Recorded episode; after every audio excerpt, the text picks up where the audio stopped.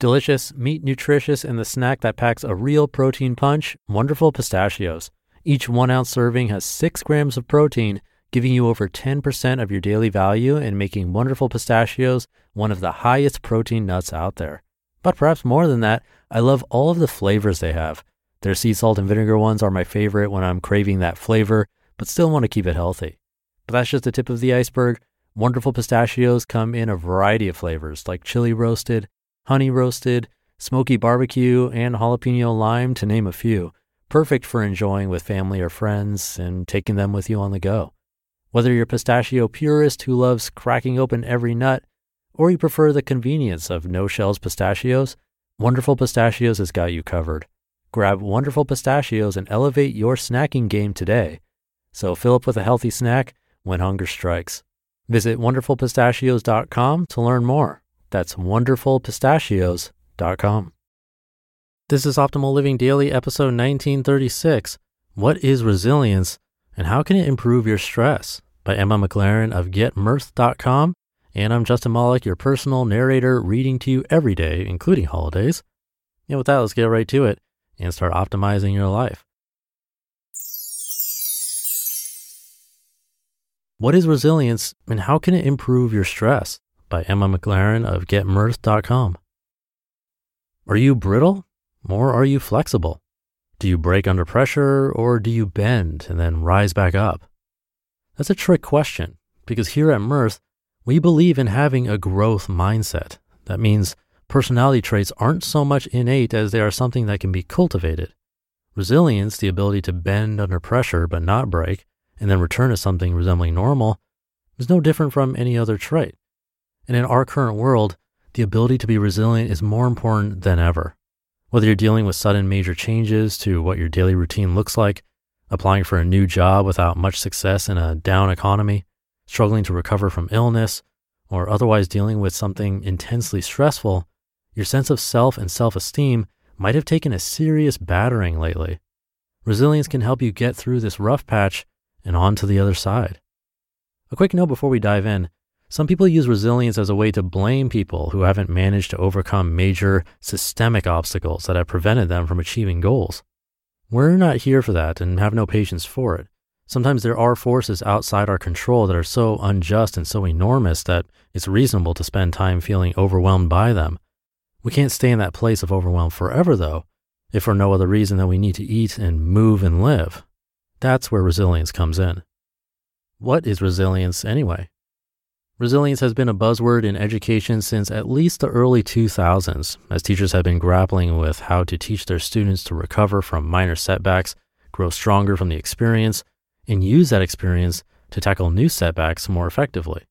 It's grown into the workplace too, as adults work on strengthening their ability to weather life's inevitable storms. Resilience has been described as, quote, the integrated adaptation of physical, mental, and spiritual aspects in a set of good or bad circumstances, a coherent sense of self that is able to maintain normative developmental tasks that occur at various stages of life. In other words, is the ability to respond to changing life circumstances without losing your sense of self and while still being able to move forward with whatever it is you need to do, whether that's school or work or family life or something else. So, how do you cultivate that ability? First, it helps to recognize your reaction to difficult life circumstances. Al Siebert, in his book, The Resiliency Advantage, suggests that there are three categories of responses exploding with anger, imploding with negative emotions to the point of numbness and inability to react, and becoming upset about the disruptive change in a way that spurs you to change your own circumstances.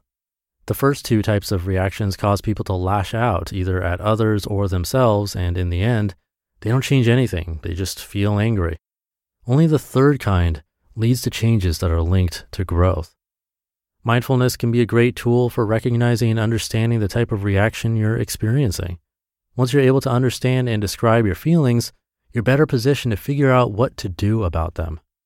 If you realize that you're experiencing one of the unhelpful kinds of reactions to adversity, the American Psychological Association suggests focusing on four key components to build your resilience.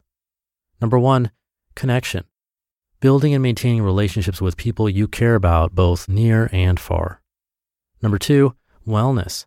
Taking care of your body by feeding it nourishing foods, getting enough sleep, and incorporating movement into your day.